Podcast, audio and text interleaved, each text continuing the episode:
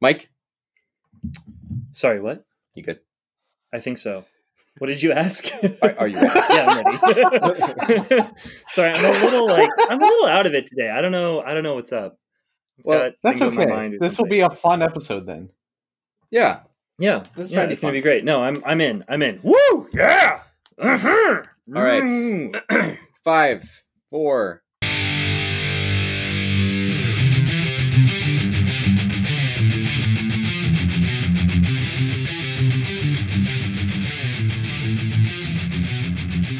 Hello, everyone, and welcome to our second episode in the listener request month for Not Your Father's Movies. I'm Vito. I'm Mike. And I'm Jesse, and we are the Dad Fathers coming at you with some big Duke energy. Ooh, Oh, Duke yeah. Energy. That's a good Yeah. one, Jesse. I, I wish. I actually, I, I can't wait to use that more often. yeah, Maybe future future episodes. Definitely. Um, absolutely. So, just to mention at the top, uh, this is our second episode in our listener request month. Our first one was The Prestige, suggested by Mikhail. And this second one was suggested to us by Madeline, uh, who asked us to either do this or The Cowboys. And we, as a committee, chose this one and this one being The, man, who, shot. Liberty, Liberty Valance. Valance. We did that perfectly on time. great. Jesse, you got in there. Thank you. That's good. That's good. so this is from uh, 1962. And just to give a little bit of preface on this movie, I think this is a fairly famous western, uh, but I don't know if it comes up in in maybe top 10 lists, definitely top 20 lists.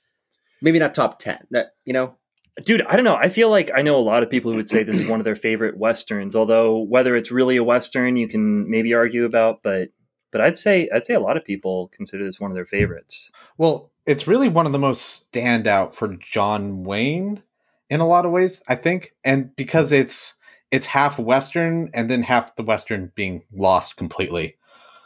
Yeah, yeah, it's it's much more revisionist in that way than than classical, but it does deal with the same sort of. Uh, so I, I might to to pick the bone that you threw down, Mike. yeah, I might say that it is for sure a Western because a lot of most great Westerns deal with the passing away of the West, uh, the passing away of, of chaos and the bringing of, of what we would call law and order and civility.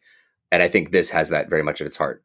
But before we get there, fair, fair. I, yeah. I, I want to I want to hear definitely more of what you have to say. Before we get there, though, we will start out. This is the Man Who Shot Liberty Valance from 1962. It is the 13th collaboration between John Ford and John Wayne. The Ford Wayne 14 is Stagecoach in 1939, The Long Voyage Home, They Were Expendable, Three Godfathers, Fort Apache, She Wore a Yellow Ribbon, Rio Grande, The Quiet Man, The Searchers, The Wings of Eagles, The Horse Soldiers, How the West Was Won, The Man Who Shot Liberty Valance, and finally, Donovan's Reef. Also in John Ford's filmography that I think should be shouted out to sort of hold him up as the legend he is, is uh, How Green Was My Valley and The Grapes of Wrath from 1941 and 1940. John Ford was nominated four t- uh, six times for a Academy Award, and he won four. Uh, he won Best Director in each of those each of those times. He won for The Quiet Man, How Green Is My Valley, The Grapes of La- Wrath, and The Informer, and was nominated for uh, Best Picture for The Quiet Man and Best Director for Stagecoach. Um, Can I just writers- say, I, I really want to watch Grapes of Laugh. That sounds like a much better Yes. time. Sounds like a Veggie Tales movie, Jesse. Fruity Tales. I, I, I honestly can't even imagine how you'd incorporate laugh in a way that isn't Saw like. oh, laugh. The grapes of laugh. There we go. the grapes are on a laugh. Like, It sounds sticky and, and messy. yeah, full of cartoonish laughter. I'm sure. Uh, but it's uh, this movie is written by Dorothy M. Johnson, who is the writer of the original story. Uh, she's also known as the writer of A Man Called Horse. It's a, a fairly influential 1970s western, and that it's it's several uh, sequels. Also, James Warner Bellah, who provided basis material for Fort Apache and Rio Grande, and Willis Goldbeck, who is, as far as I can tell from his filmography, mostly known for writing Freaks from 1932. It's a very fascinating film. This Man Who Shot Liberty Valance stars John Wayne, Jimmy Stewart.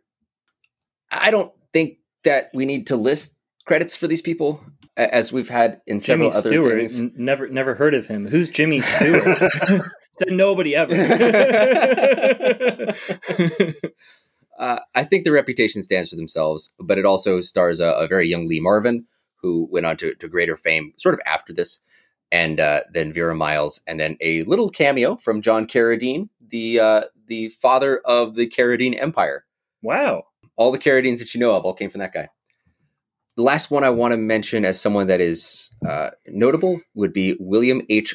Cloutier, I believe is how you say it. And in my notes, I simply have down shooter of many a John Wayne. uh, he's shot everything from the Train Robbers, Big Jake, Rio Lobo, Chisum, uh, the Oh, Undefeated, yeah. Hellfighters. Let's see, Stagecoach. He shot and McLintock. He Oh, shot yeah. John Wayne a lot. The Comancheros, the Alamo. Alamo. the Horse Soldiers. Is a lot of John Wayne, but also he did shoot Jimmy Stewart in a couple of his movies, especially uh, including the uh, the Cheyenne Social Club. There's a lot of Western royalty in this. It's a lot of people that all have worked together for a long time, know each other pretty well, know each other how they work. But it is the first collaboration, and as far as I know, only collaboration between John Wayne and Jimmy Stewart. Two stars at kind of the height of their powers here. Um, this is about as big a deal, I think, historically speaking, as when that one time where DiCaprio and Brad Pitt were in a movie. Oh yeah, about westerns, sort of. Uh, exactly. A little bit. Like, Yeah. what, what was that called? I feel like it, Uh, it was. it- there was it, uh, uh, once once upon a place in Irvine. I think was yeah, title. that's Yeah. what it is. Yeah. There, there we A go. place, by, a place beyond Upon a- Irvine. Yeah. a, a place around Van Nuys, Somewhere close to Van Nuys. somewhere close to Van Nuys. That's a different movie. That actually, I would watch that movie. Yeah, I don't know why I picked that sounds one. but- depressing. sounds What. Jesse? It'd be a movie where like they're not even allowed to go in Van Nuys; they just have to stay on the perimeter. The I- I sheriff don't of even Van know- Nuys like ran them out of town. And everyone's like, "Why do you want to come back?" I don't know. Sorry, I don't have any special like antipathy for Van Nuys as a place. It just has come up more than once on this episode. we do keep mentioning Van Nuys. Yeah. Is that just because the airport? Like, I don't know. Well, I spent I spent some random amounts of time there uh, when I, I would take the train uh, Okay. up and down the coast, and Yeah. so like I'd always get off on the Van Nuys station mhm. and just be like, "This is Van Nuys," and then get back on the train. is it because there's nothing else to do, but everyone has to like kind of come into there to get to the rest of Los Angeles? Maybe. Like, I, I can't wait to get to Van Nuys so I can find some way to fight my way up to Hollywood. like, it's gonna it's gonna be an hour in, in, in an Uber, but I'll find my way up there. I'll find my way there. Yeah. Anyway, California geography aside, it's not interesting to anyone that's not from here. But anyway, that, that's pretty much what I have for this movie. The, this is a storied career, and so we're, we're kind of joking around. We're kind of stepping peripherally around the people in this movie because uh, these are Hollywood titans. These are dad titans. We want to talk about them more and more later and later. You know, we have ideas for episodes involving everyone involving this movie. Um, but this is really our first entryway into it. And for that, Jesse, what is it? What is this movie about? I, I think it's about a dude who shot somebody. It is about a dude, but before I continue, I will add a slight disclaimer. If you haven't seen this movie, this one has one of the original twists. And even regardless, you should still see this movie before you listen to this podcast. So see the movie first. Anyway, Yeah, what are you doing? What are you doing? Watch the movie. Yeah. It's been around for a little while. yeah, yeah. You've had your entire life, listener, to watch this movie. Get to it. Anyway, to remind those who have seen it, it's about Ransom Stoddard, played by Jimmy Stewart. He goes to a town in a nameless territory in Western America, and on his way there, he's in a stagecoach. He gets beaten by Liberty Valance, played by Lee Marvin. He's basically left for dead. And someone comes and grabs him, brings him into town, and he starts making his name in town there, and also is plotting to get his revenge on Liberty Valance, which involves him wanting to throw Liberty Valance in jail because he's an attorney. Um, so he spends most of his days looking up laws and trying to convince the uh, cowardly sheriff to go arrest him. But at the same time, there's Tom Doniphon, played by John Wayne, who's constantly going up to Ransom and saying, Hey, look, you need a gun. Nothing else is going to work. And they have a few standoffs. Eventually, uh, Ransom punches Tom in the face, and that allows Tom to realize Ransom's actually a man. So this leads to uh, Ransom being elected in town to go um, represent the territory for statehood in Washington. And around that same time, Liberty Valance is back and he's mad as all hell and he's shooting people. He he kills a guy but doesn't actually kill him. And then Ransom gets a gun and goes out to face him. Like he kind of drops, he kind of realizes at this point that the law itself is not the thing that's going to take Valance down. R- really, really quick, just um, Liberty Valance actually calls him out and says, e- either you come, you come out tonight at midnight or whenever it is, uh, and face me in a draw, I'm or, I, or. I'm gonna, I'm gonna drag you out. Right. So, so I, I think that's important. You know, he he doesn't go out to just shoot him. He's not taking the law into his own hands. He's he's uh, I've been provoked. he's been provoked. Yeah. Right. Yeah. So he, so Liberty had come back and he's really mad uh, for for a few reasons at Ransom, and then yeah, calls him out like Mike was saying. So to defend himself, Ransom goes out, and then he's kind of toyed with by Liberty Valance, and right as Liberty Valance is going to kill him, Ransom shoots him out of nowhere, um, and everybody's Yeah. shocked, and Liberty Valance is dead. There's now 20 minutes left of the movie when this probably should have been the last scene in any other Western. Uh, but in this movie, what happens is the story continues, and then there's this whole scene where Ransom is going to be elected the delegate to go to Washington, and uh, he gets guilted out of it because he thinks he shot Liberty Valance and doesn't think he's good enough to represent the people and isn't really a law abiding citizen. He's really just guilt racked. And that's when Tom Doniphon comes out and tells him, You didn't shoot Liberty Valance. I did. I was in an alleyway and I shot him. Just at the same time that you fired your gun, but you missed. And then fast forward a few years, many years, decades. Ransom is a senator, and he comes back to his hometown to uh, go to Tom Doniphon's funeral with the beautiful Hallie, which I forgot to mention. Hallie is also a central player here with Tom Doniphon and Ransom like vying for her love, but Hallie at the end chooses Ransom, which is why Tom shoots Liberty Valance in the first place, it seems. And that kind of wraps up the movie. The last line of the movie, it's um it's Ransom and Hallie on a train with Hallie saying, I want to come back here because my heart's always been here. And uh, Ransom is being given all these things by one of those train people. I don't know what you call them, but they're basically like a, stu- a steward on, on the train. And he comes over, he gives all a bunch of stuff. And then he says, Nothing is too good for the man who shot Liberty Valance. And that's the end of the movie. So you, you you had a, a thing you wanted to mention real quick, Mike. Oh, there were just a couple of things I want to throw in there, which is to note that the name of the town is Shinbone, which I think is just a, a fantastic name for a town. I want to live in the town of Shinbone. That's amazing. Um, and also the uh, the bad sheriff is actually also well known as the voice of Friar Tuck in Robin Hood. Oh, oh, Yeah, Oh, yes. yeah. He's also well known for many, many things, playing this exact same character.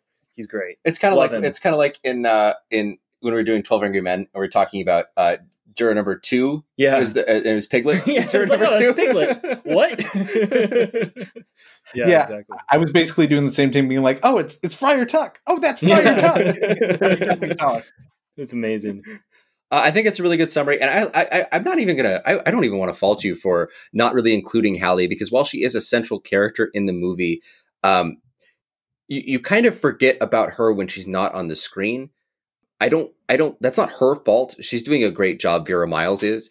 It, it, it really is kind of more about the writing. The, the story is more focused upon these three men facing off against each other in a battle of ideologies and the passing away of the old west, the introdu- introduction of the new one. You know, Jimmy Stewart being the the harbinger of that. And, and by harbinger, I really do mean that. Like, the, it's doom. It spells doom for liberty, and in some way, it kind of spells doom for John Wayne's character uh, because he's he's been working, as they say, north of the picket.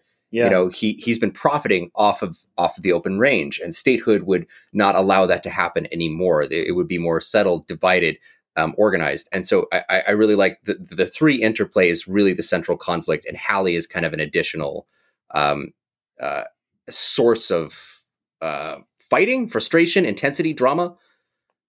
I mean, she's as a character, she's nothing more than than plot. really. She's just there to drive the motivations of the other two on.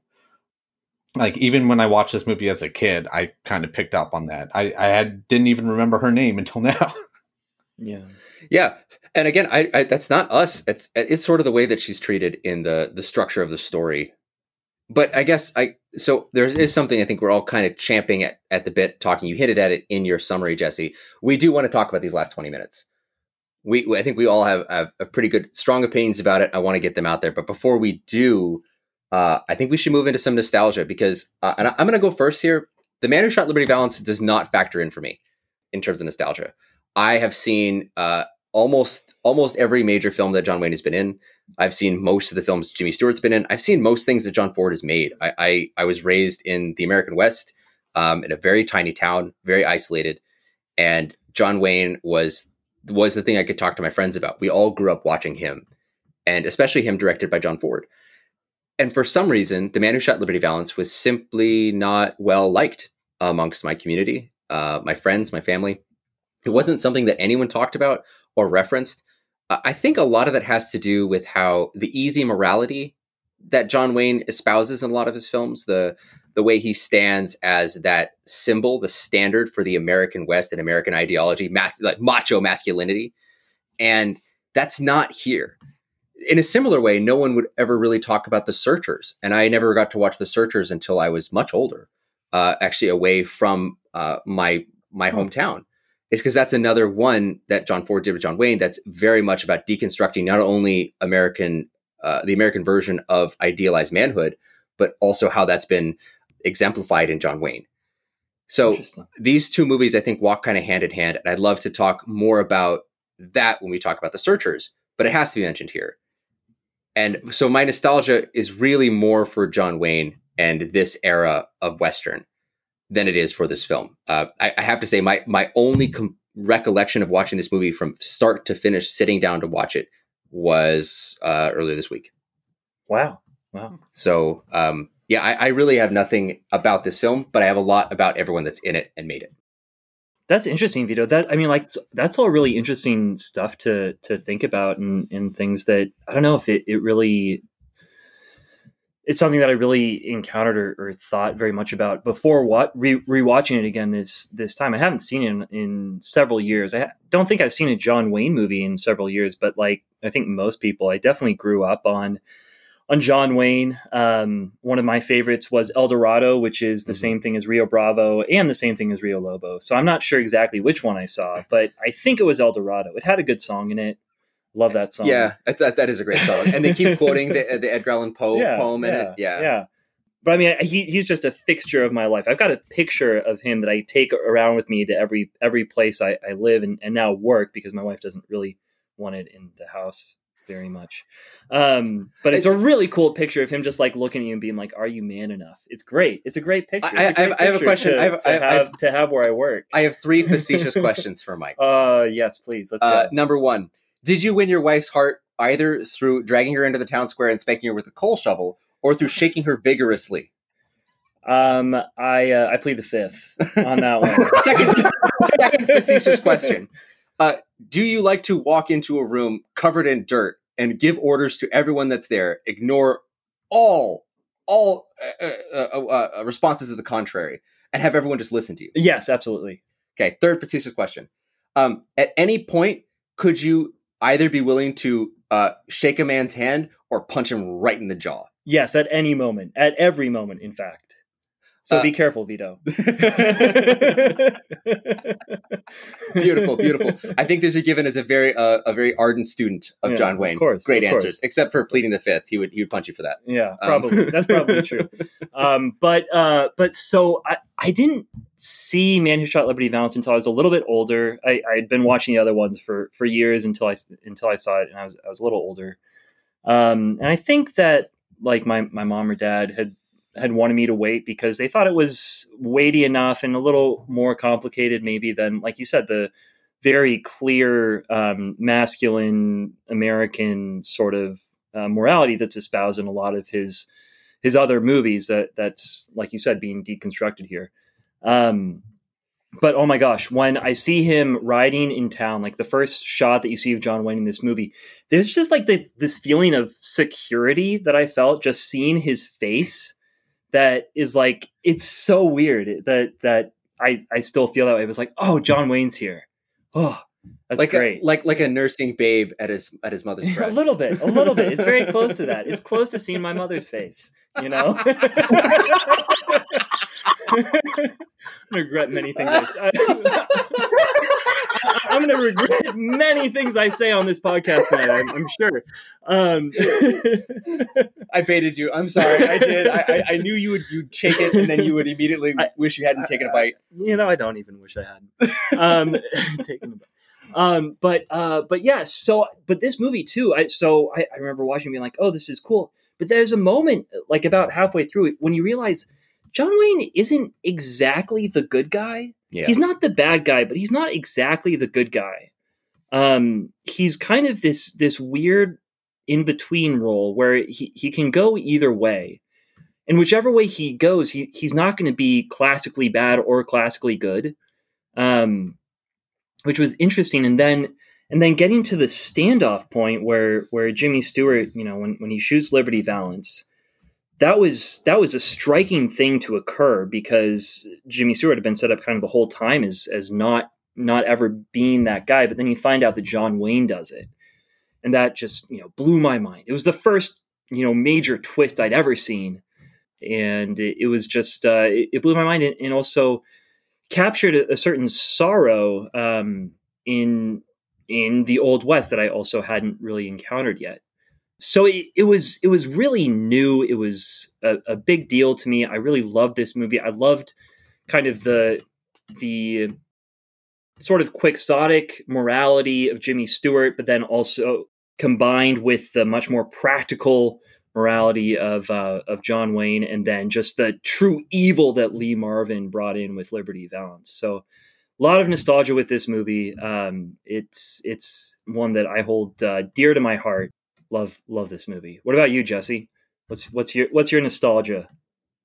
Well, I'm going to be echoing a lot of what you and Vito just said. Uh, I grew up with John Wayne. In fact, uh, I grew up with John Wayne so much that he's not really an actor to me. He is a genre unto himself. Like you just yeah, tell me, sure. well you tell said. me, yeah, I see a John Wayne movie, and you're, and I'm like, well, that's like 50 movies and I can't even tell you where one starts, another begins. They all blend in. They're all basically the same. John Wayne never varies from playing John Wayne. Yeah. Um, and it's, yeah, I get that comfort that you're talking about when you first see him on screen because I've seen him so much. And I, like you, Mike, I haven't watched him in years because I watched him so much growing up. I just got sick of it. And then I moved on to, you know, Spider Man yeah. and all that fun stuff.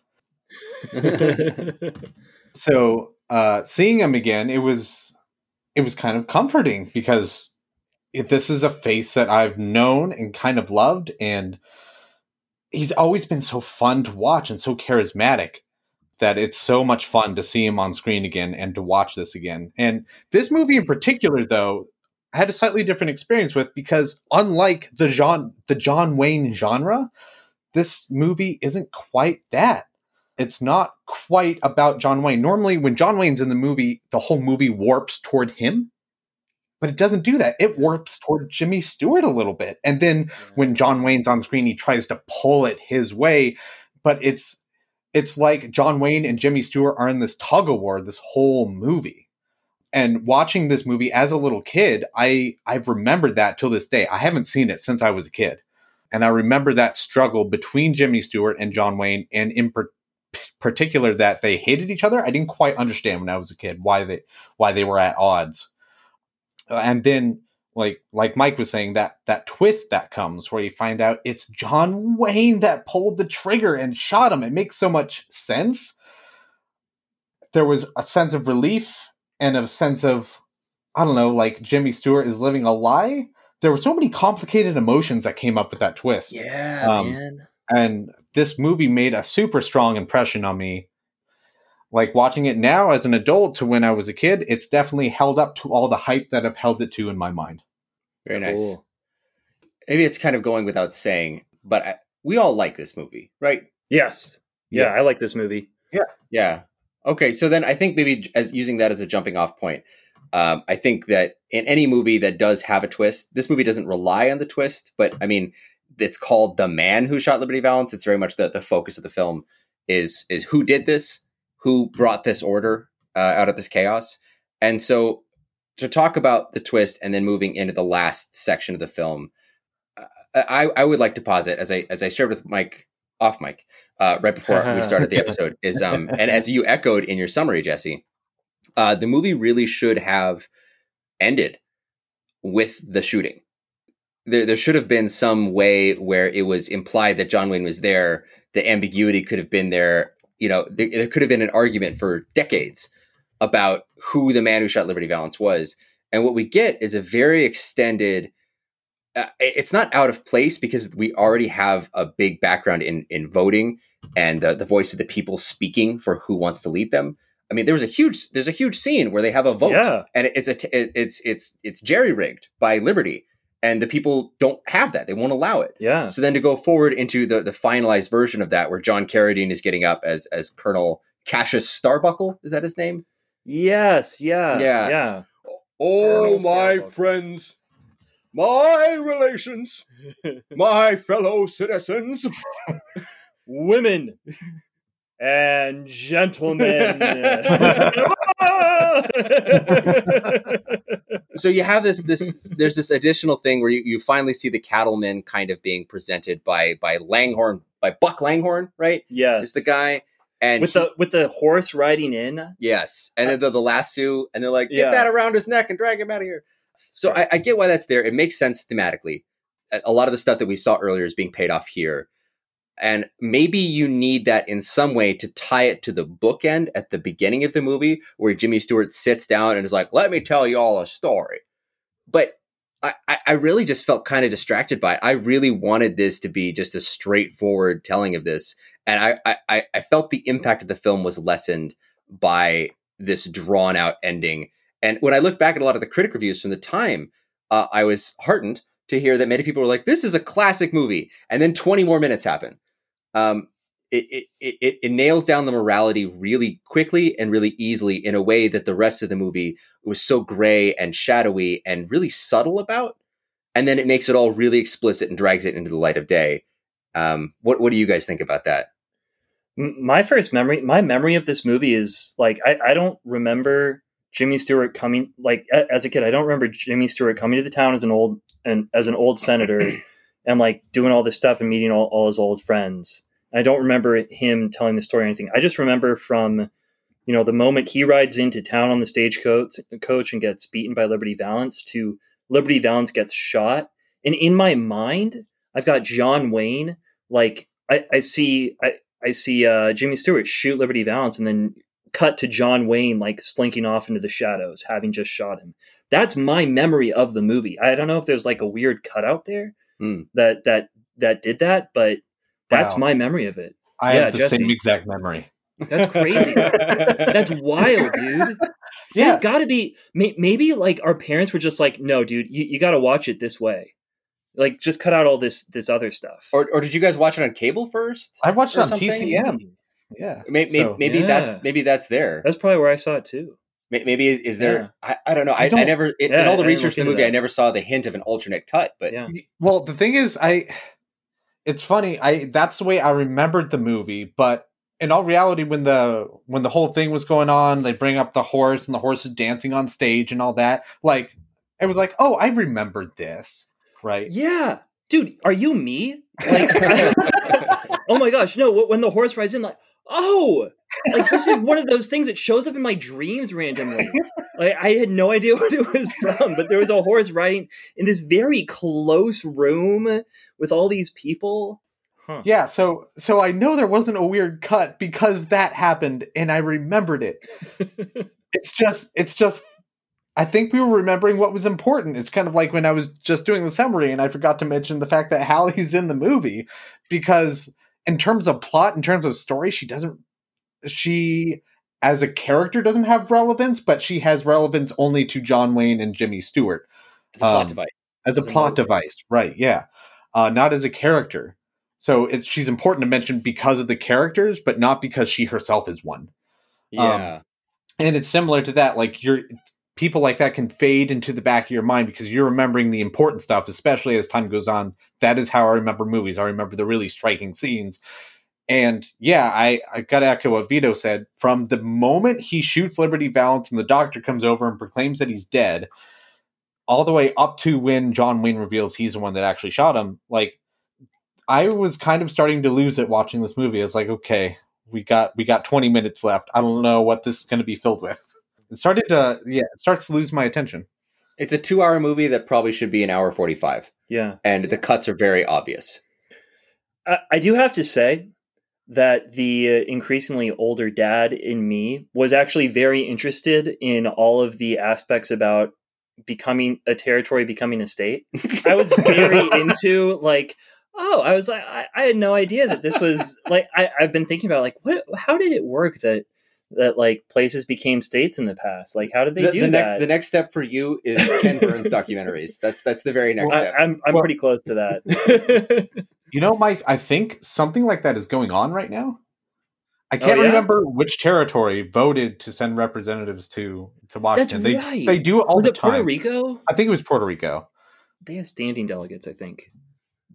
Oh, th- I don't remember. What are we doing?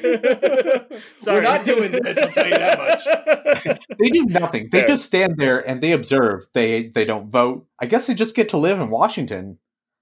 yeah. Well, um, so so I, I'm glad we are agreed there. Uh, something I did want to point out because, look, uh, as we talked about in our Prestige episode, which is also a movie that does use its women uh, crudely, and by crudely I don't mean crassly. I simply mean uh, as, as more blunt instruments of of plot force um, to get things moving for two main characters who are uh, against each other ideologi- ideologically, and Eh. so. eh, eh, eh, eh, eh, Jesse says, but something a scene I really did like in this though is where you know Jimmy Stewart's washing the dishes and um, Vera Miles Hallie comes in and she's waiting the tables, you know, and she's bringing the orders in to the chefs uh, who are the owners of the restaurant, you know, th- these parents, these parental figures, right? Um, they might actually be her parents. Yeah, I think they are. Okay, but um, but she comes in and then he asks Jimmy Stewart asked her to read this this part out of this book, and she can't do it. And it's like a, a very humiliating moment for her.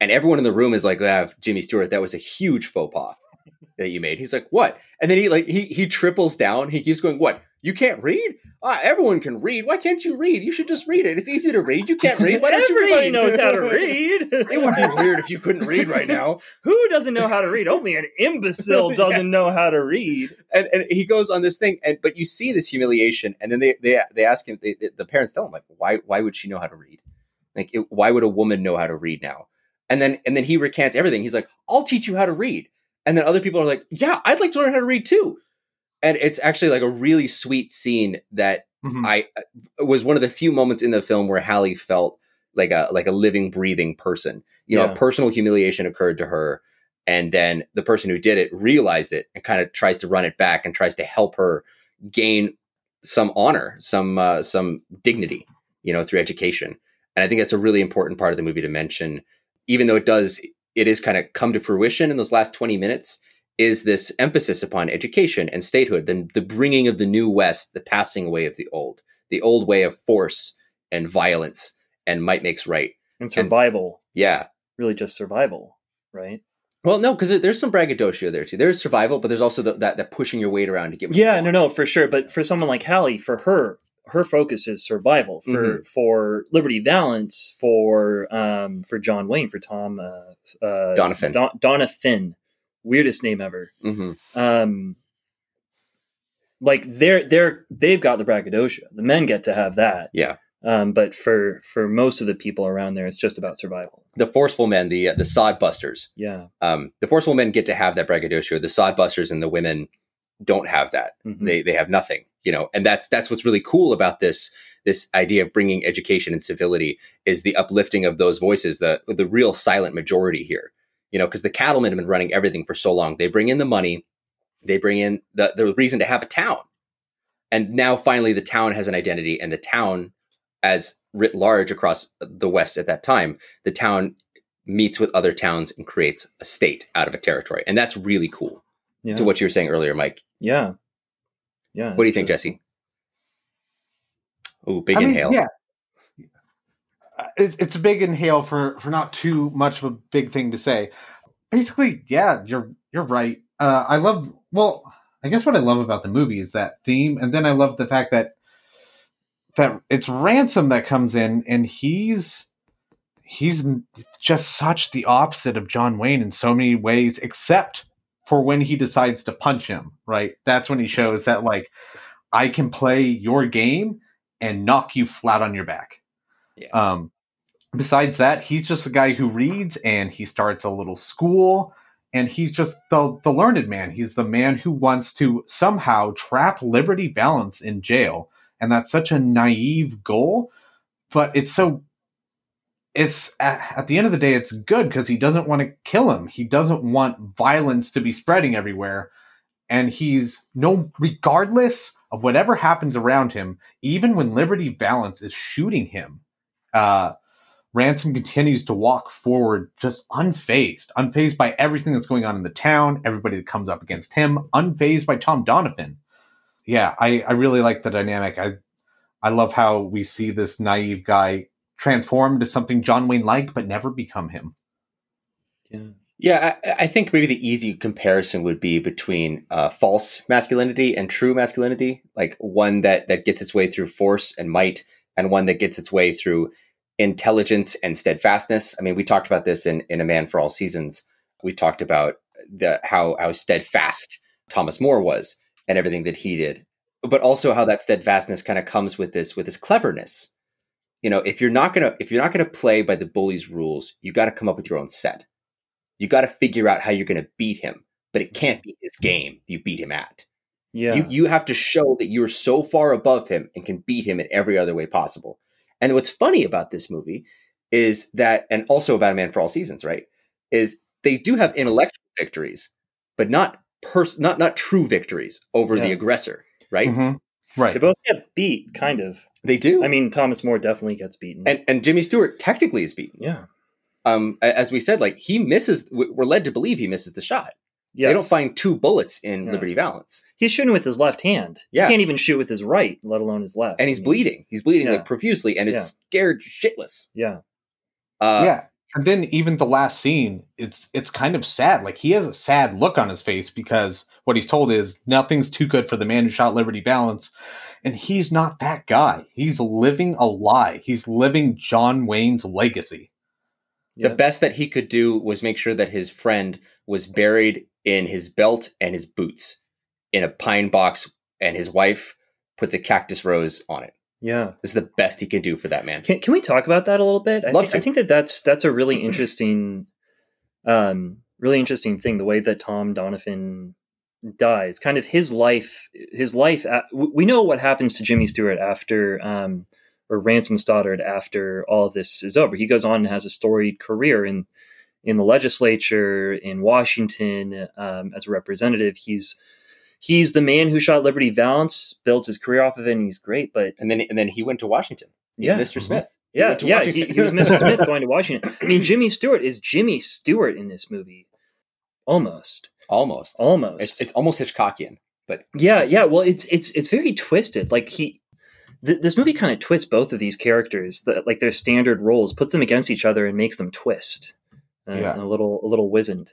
Um, But John Wayne, we don't see anything about what happens to D- Tom Donovan afterwards, other than to find out he's died alone. He never rebuilt his home that he set on fire after Yeah. he killed Liberty Valance because he he lost his girl. He not only lost his girl, but he gave her away to the better man. Yeah. To the better man, which is, I mean, like, oh my gosh, dude, that was something that just like, oh, it jumped out at me. It was like, that's so cool. What a man. Yeah. When I was, you know, 10. Yeah. Um, Yeah, now because- it's, it's a lot sadder. because real quick the whole Yeah. the whole time it's like it's Hallie choosing uh ransom and Tom and Tom has built a whole section of house for her to come live in because he's going to ask her to marry him and then he sees that Hallie loves ransom and so there's that moment where he could have just let ransom die and instead he shoots Liberty Valance right so that was an active choice from Tom to let Ransom and Hallie be happy together. He gave up everything. Everything. And there's so it's not it's it, it's this multi he, he it's a multiplied sort of giving up because he gives up his love this very personal thing but he also gives up his way of life and he knows he's doing that. Yep. The He's the state is recognized- coming. the state is coming. He's, he's recognized because there's there's the moment where he says like i don't know. I, I kind of like dealing with the ranchers. I get money. I, i'm a big man Yeah. because of the fact that they deal with me. Yeah. and therefore they're against statehood. Why would i be for it and then he realizes that that jimmy stewart is right he's a man of principle and so he gives up all of that and he dies alone a beggar Yeah. all he's got is are his boots and his spurs and his gun Well, no, he doesn't. As they say, he asks, why, why doesn't he have his gun belt? And he says, Oh, yeah, He hasn't worn a gun in years. that's right He, he That's gave right. up. He gave up. Like if, if we're going to use crude metaphors here, as westerns usually do, yeah but he gave up that that symbol of manhood, yeah the the Yeah. gun, um, that right. could get you anything you wanted. That's right And I mean, think about this too. Like I, just as you were talking, I was thinking, and uh, even when I was watching the movie, I was, I was going over. You know, he's not only an important man; he's quite a wealthy man. yeah Because if you look, he's employing like three people to do this house for him while he goes and works.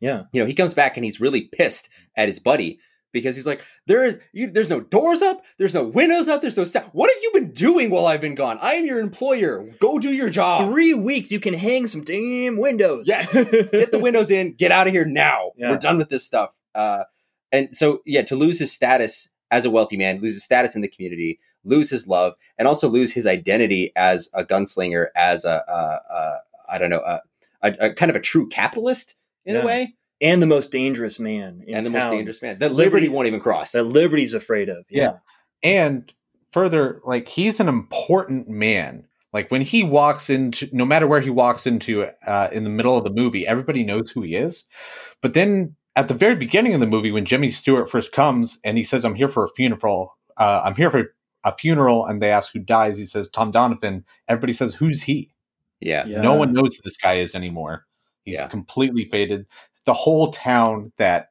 that tom donovan helped build up and protect is completely moved past him and forgotten him Yeah, yeah, and that's that's also eh, so looking at this as um because I think we're dancing around this idea, but I think to call it out real quickly, there there is a rivalry here. It's a rivalry not only of ideologies, it's a rivalry of of culture. It's a rivalry of history, the old and the new, the the passing away of the old to bring forth the new, and these lost legends that go. And so when uh, the newspaper man at the end of Jimmy Stewart's story says, you know, uh, legends become fact, print the legends.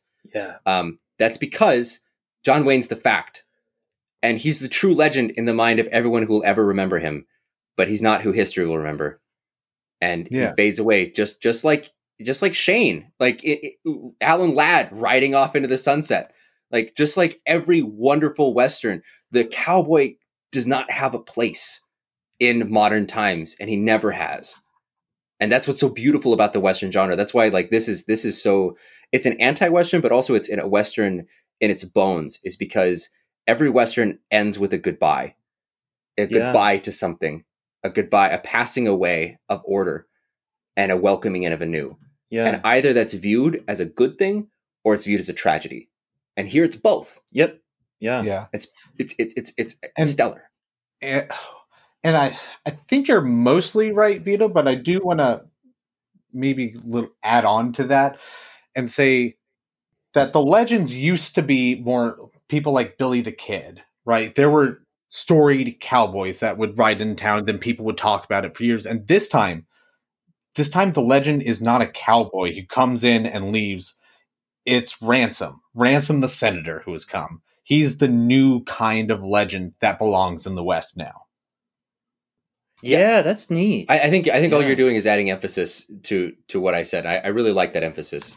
yeah, well, it's it's that flip. It's that flip of of the normal cowboy story where like the cowboy who rides off into the sunset remains the legend, the guy who built the town or saved the town from whatever. But here, the guy who actually saved the town has has faded into into the mists. He's like that old the old bum who who sits on the street. No one knows who he is. He's not the Right. guy that built the town. He's the guy who built the whole state.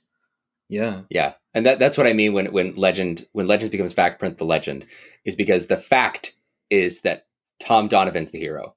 Yeah. The legend is that Jimmy Stewart's the hero. And these facts of these these cowboys uh, they fade, and so in like like we're saying, um, other other westerns valorize the legend, and the legend is the cowboy who leaves. This one it valorizes the law that came to stay, Yeah. and the fact is the cowboy who leaves. And that's really interesting. Yeah.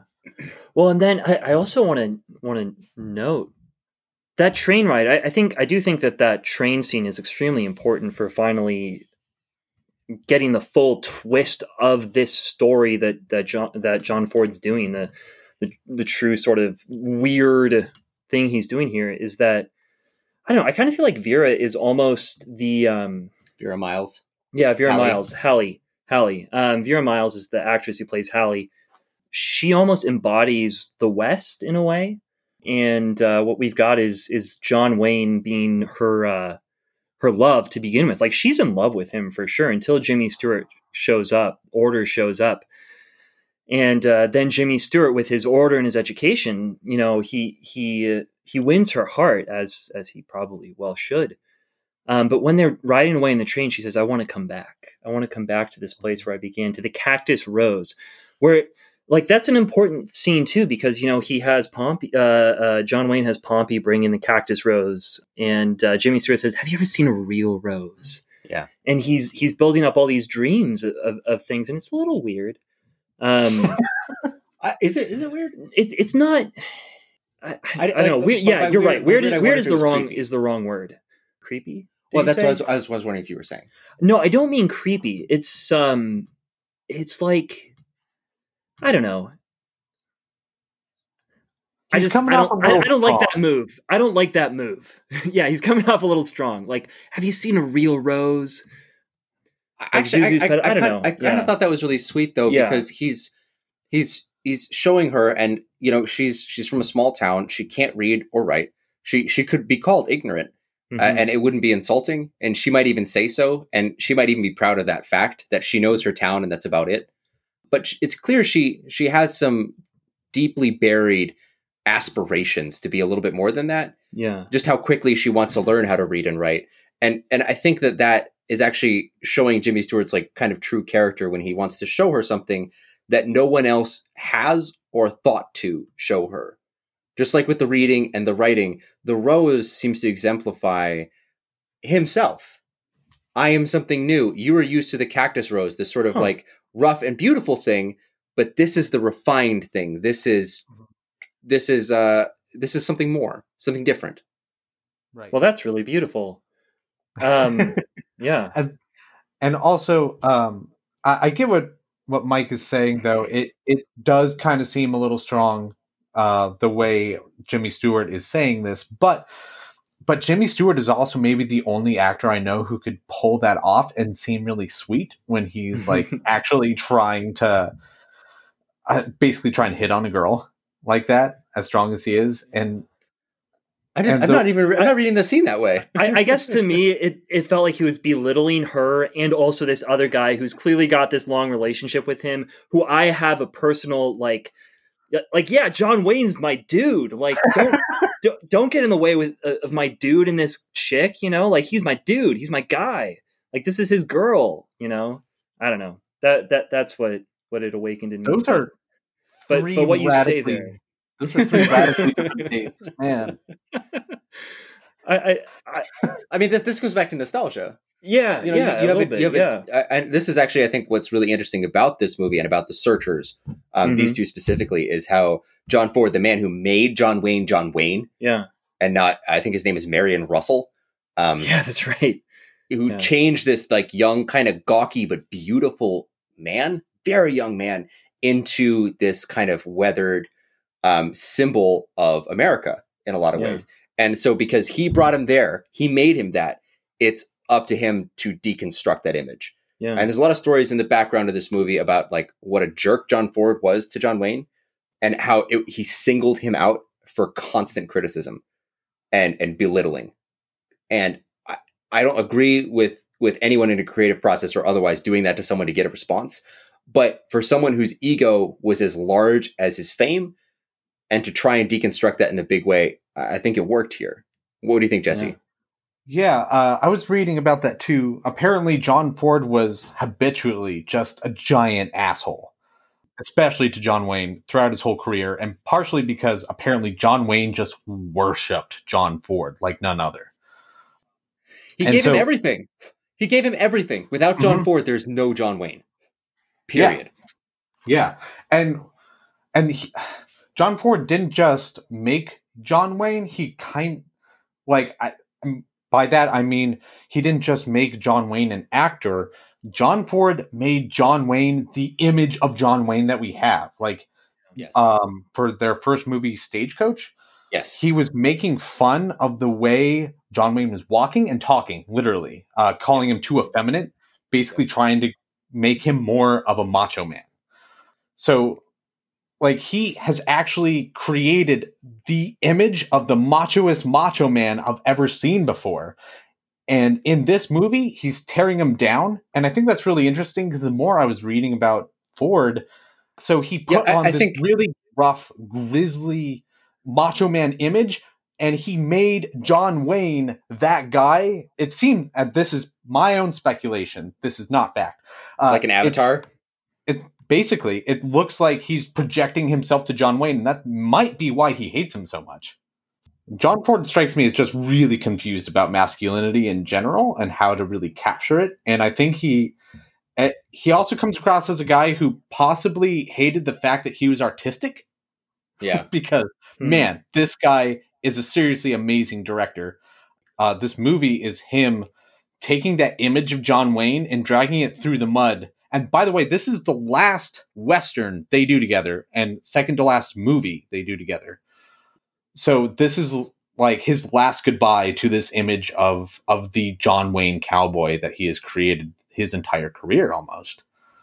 And then and then replacing it with with this new man, this Jimmy Stewart guy who wears an apron. And I thought that was really strange and weird when I thought about it, but also I couldn't help that maybe John Ford is getting a healthier view of what it means to be a man.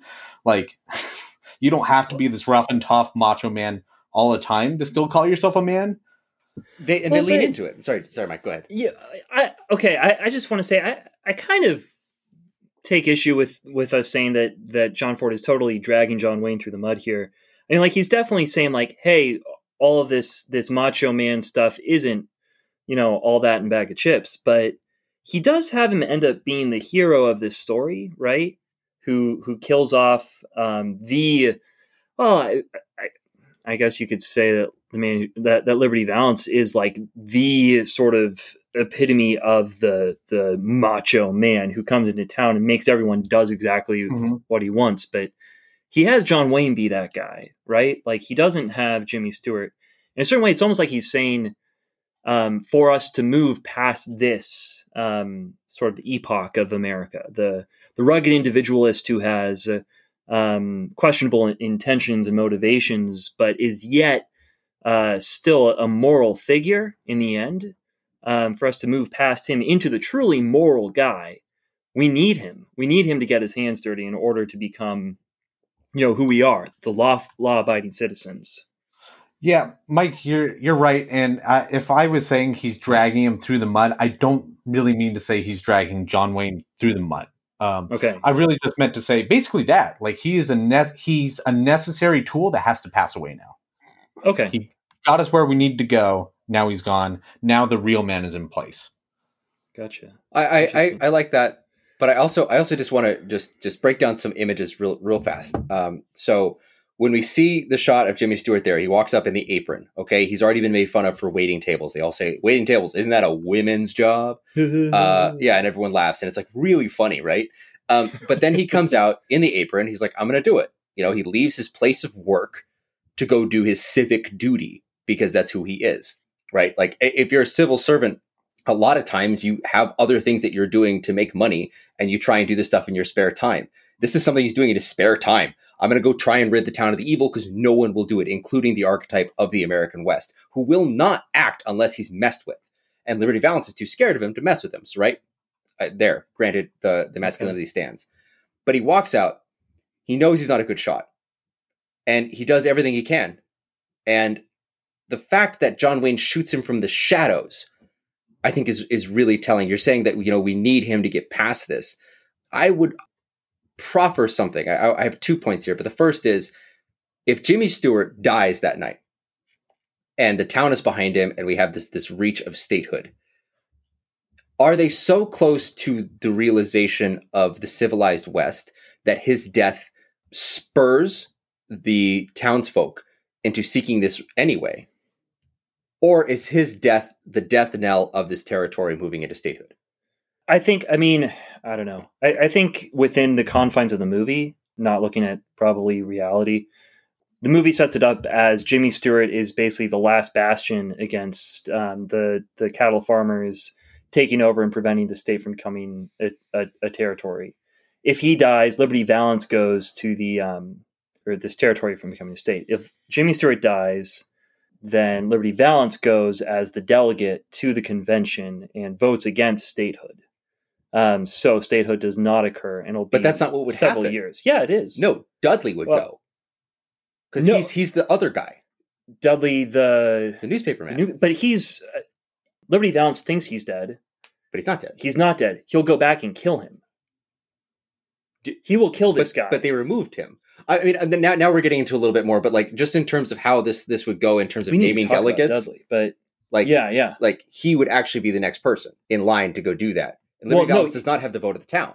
the idea I, I don't know i think that the way it's uh, to me i think that the way it's constructed is that you've got jimmy stewart and dudley who or liberty valance and jimmy stewart and dudley take being taken out of commission the way that dudley is and jimmy stewart almost is um, what what that means is that liberty valance goes and that the the, the town doesn't become or the the territory doesn't become a state and the robber barons take it all I think I- it's a really pessimistic view. I, I don't I don't know if that if that would. I'm not saying that wouldn't What- what- what do necessarily you think, occur, Jesse? but Yeah, I'm with Mike. I think it's either Liberty Valance goes or Dudley goes, gets super wasted, and then can't vote because he's the easiest guy in the world to trick. You just need to give him a shot of whiskey. yeah but the shot of whiskey actually like makes him talk more. As as they show in the final scene with the delegates, he takes a giant glug from that flask before he goes to and town. he talks a bunch yeah, and great and He better and shouts job. down the other guy. Yeah. We need to talk about that guy, by the way. I mean, that guy's a huge actor. Um, Edmund O something? Edmund O'Brien. He did a great job. I forgot completely about him in this movie. Um, but he has a ton of scenes.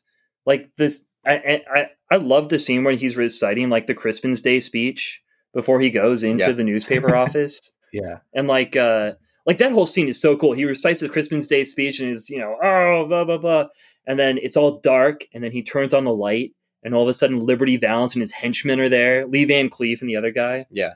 like that was so cool that was such a cool scene but yeah i mean that guy did a great job No, it's it's a really cool role, and that's I I don't want to stick to my guns too much here, but I I got faith in that guy.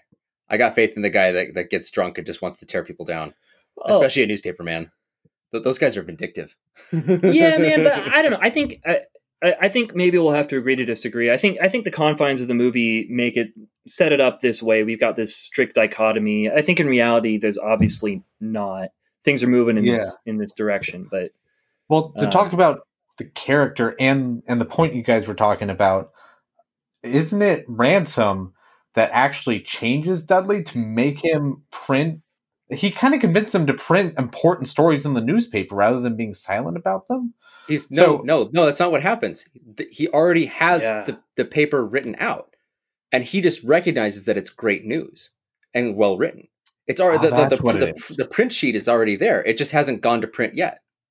yeah, Okay. and it's just nobody can read it. Too. Yeah. Yeah. like I mean Yeah. that's the thing.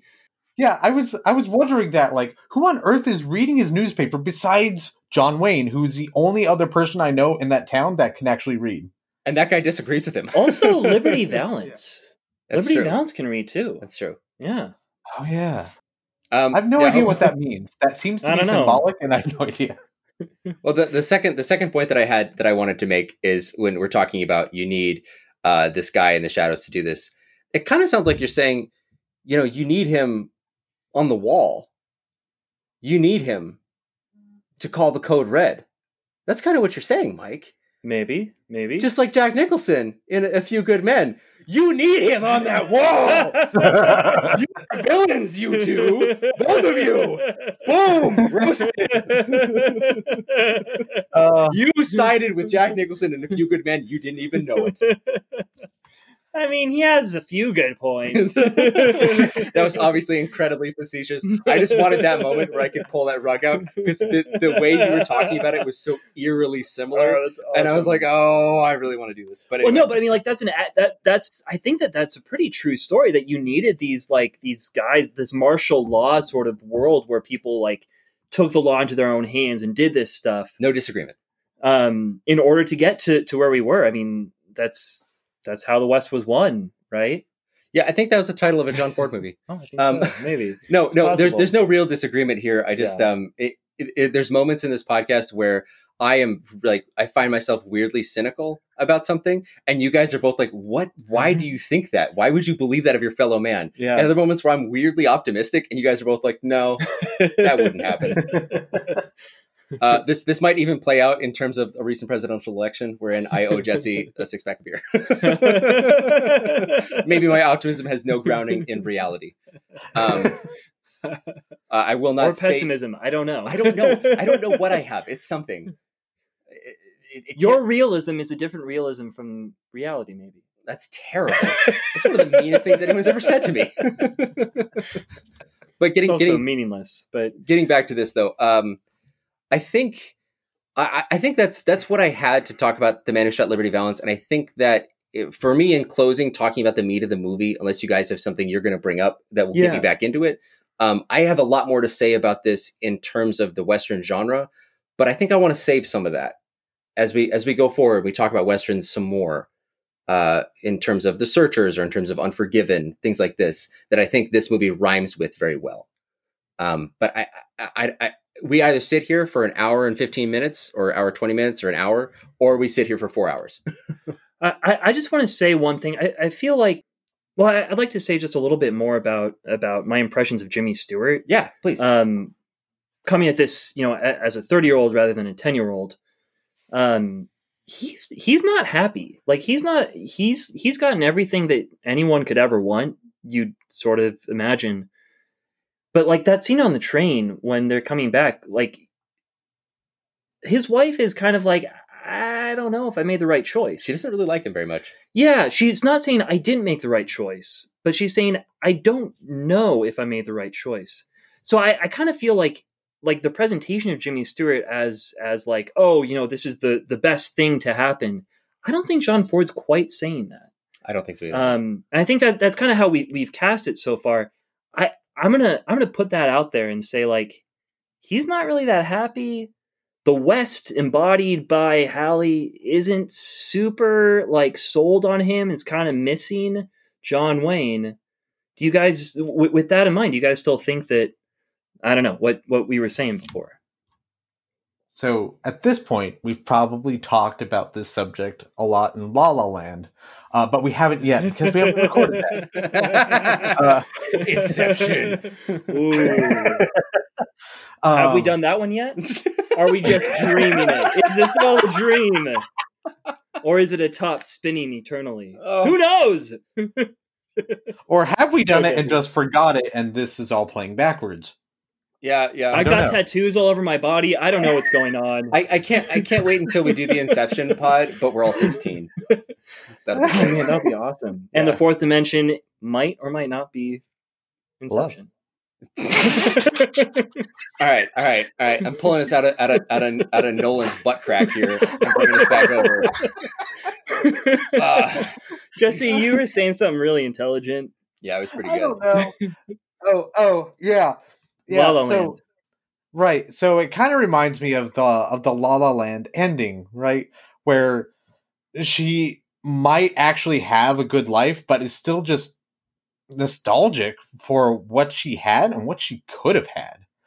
Similarly, as part of the audience, right? Like um, when you watch a western, you watch a western because you are romanticizing that time period and the things that and events that took place and the people and the kinds of people that were there And I think she's doing the same thing. She's doing what the audience wants to do, which is say, oh, they've all moved on from the West. That's great, I guess, but I'm gonna kind of miss that. So Yeah. I, I don't I don't think that like Jimmy Stewart's life is miserable at the end. I just think No, no, yeah. I think everybody recognizes that's better, but isn't that sad, right? And again, going back to what I was saying about John Film, uh, John Ford kind of making a, a personal statement about this, about this type of masculinity. Maybe I don't know. Maybe he was having some personal issues and decided to bury this part of the masculinity that he was having and was sad about it. Yeah, or even even just not even to read so closely into himself, you know, but he was an older man and he'd made his bones off Western. He has 141 credits in the IMDb. He would put out like like 7 to 15 shorts a year in the early 20s. Um most as he, he put them out as as Jack Ford. And Oh yeah. they were just right. short westerns and they would be starring a lot of people but like he made his bones off westerns he made his Mhm. money his fortune his fame his glory his style off shooting the american west and the people that populate it and this is a this is a goodbye you know Yeah. in, in a very real sense and it's it, it's fitting that a man of, of older age looking back upon his life and his career would look at it with a mixture of pessimism optimism uh, joy and sadness and I think that's really what, what this movie is about. It's all those things. It's so much more complicated than a Saturday matinee. Yeah. Yeah, you know, Vito, everything you said is so good. I'm going to uh, take back everything I said. That's a high compliment. Thank you. A huge diss and a high compliment in an episode. I really appreciate it. That's Vito's life, everybody. Uh, Um, so I guess let, let- wrapping it all up, I, I would say uh, we ask the same three questions we always ask. Is this a dad's movie? Would we show this to our kids and when? What? Join us, Jesse. Oh yeah, sorry. I saw I saw I saw Mike pointing and I was like, "Oh, did you want to have something to say?" Yeah this this is a dad movie.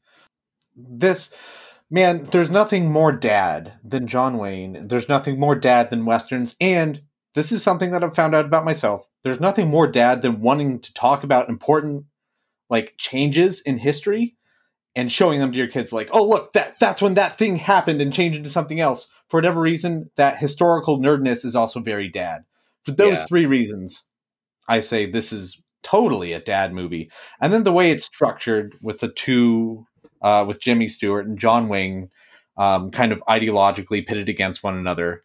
Two wonderful actors. Uh, I, yeah i can't wait to show this to my kids. I while i was watching it i my kids were not awake at the time.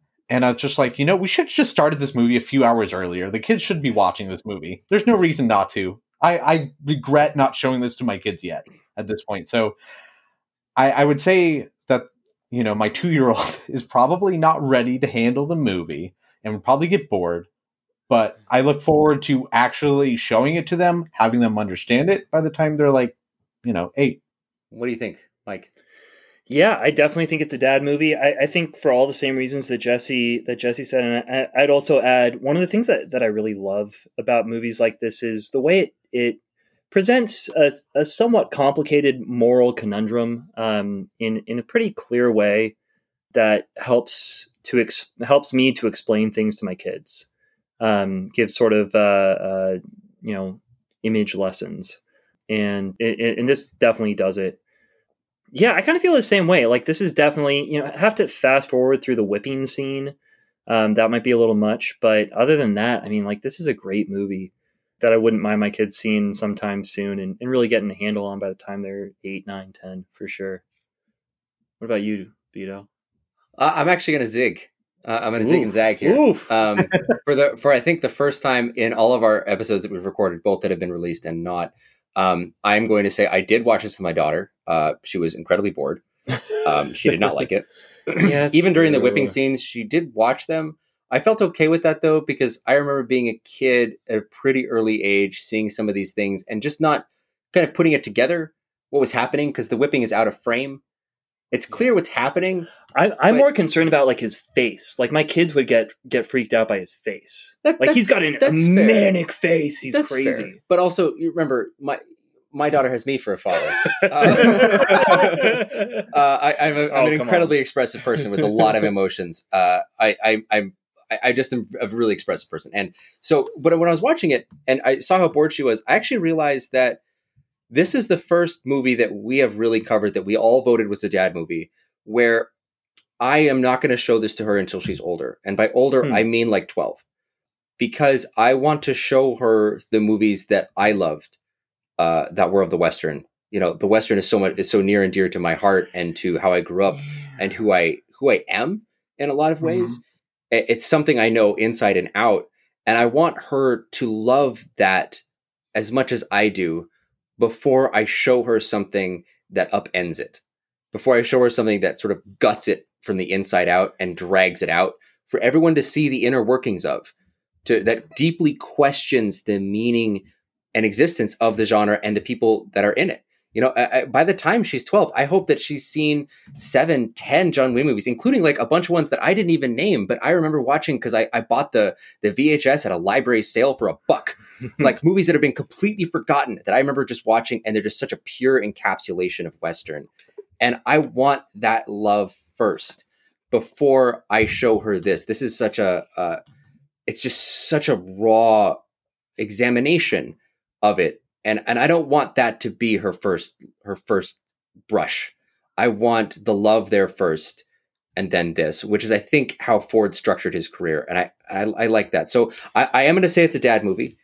I, I'm just going to go a little bit older and saying that I already did watch with my daughter. I, she, I don't think that I could say she watched it, um, but uh, I can't wait to show it to her. But later, you know, Yeah, Vito, you you you've changed my mind, man. You're right. This is a, descru- a, a deconstruction of something. They got they got to see the things before it. Jesse, Yeah.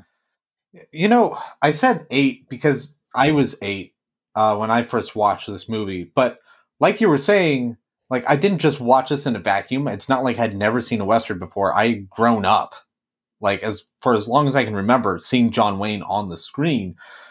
So um, when I say eight, I, I say it with the assumption that I've already shown a bunch of other westerns because you're absolutely right about that. This is a deconstruction of that, and in in order to understand the deconstruction, you need to understand the western to begin with.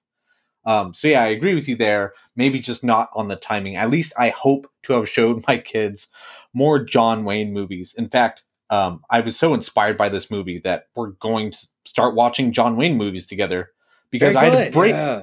I had a breakthrough with my kids. I realized my oldest daughter she just hates animated movies, wow, Huh. and it's so strange. I don't know why they freak her out so much. Maybe there's just too much going on. But if you just put on a normal movie that mom and dad are interested in, then she wants to watch it. Or she'll at least stop what she's doing to look over and then come sit on the couch.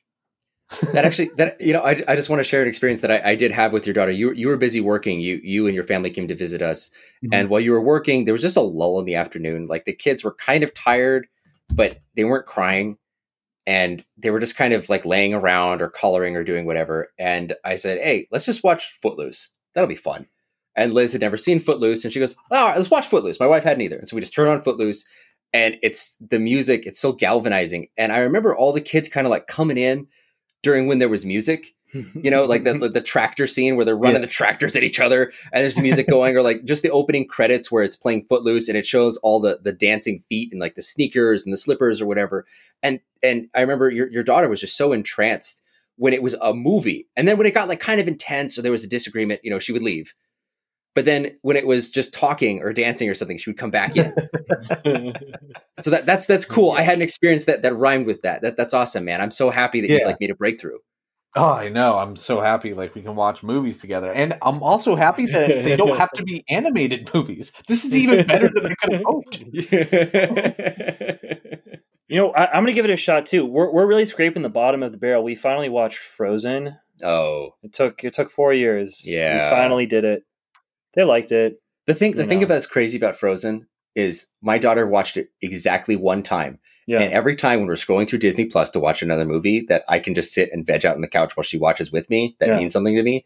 We scroll past Frozen, and she goes, "Oh, the sister movie." yeah. She saw it one time, one time, like a year ago, and she still wants to. I don't know what it is about Frozen that just entrances children, but it, it, it it's very upsetting to me. It's a very intense sister relationship. One almost kills the other. One sacrifices herself for the other. They go from being like extremely good friends to being not even talking. Like maybe, maybe that's it. Maybe that's it. Maybe It's that's like- it. I don't know. like Well, look, look, we'll, we'll explore this in the future. Yeah. Um, uh, Will uh, we? well, we'll explore the relationship of children to, to movies because that's what we do. Yeah. Uh, there we go. There we go. I can do that. Not Frozen. Please, God, Never, no. ever Frozen. We've got to just maybe let it go. Ah! Oh. Uh, you win. You win. I- I- I think a new category is dad joke per episode. You win the dad joke for this episode. Yeah. Yes. That was, That was I, a good and, one. and as with every time a dad joke is made, the award is given incredibly begrudgingly. but anyway, I Take it. think, yeah, take it. Uh, I think that wraps it up from all of us here at Not Your Father's Movies. Anything else to add? I got nothing. I'm out. Beautiful. Well, from all of us here uh, in our second week of Listener Request Month, thank you again, Madeline, for suggesting this. Uh, we're very happy you did. I don't know when we would have done it otherwise. And what it has done is it's really brought the shows that we're doing into a different light. And I, we're going to be referencing this episode a lot. Oh yeah. Um, thank you so much for your attentive listenership. And uh, please write in with more suggestions. Anyone that's listening to this, listen, we hear you. We read the emails. We want to know what you think and what you want to hear. So tell us, um, because we might even do a whole ass episode on it. but anyway, all of us here, Not Your Father's Movies, I'm Vito. I'm Mike. I'm Jesse. Good night.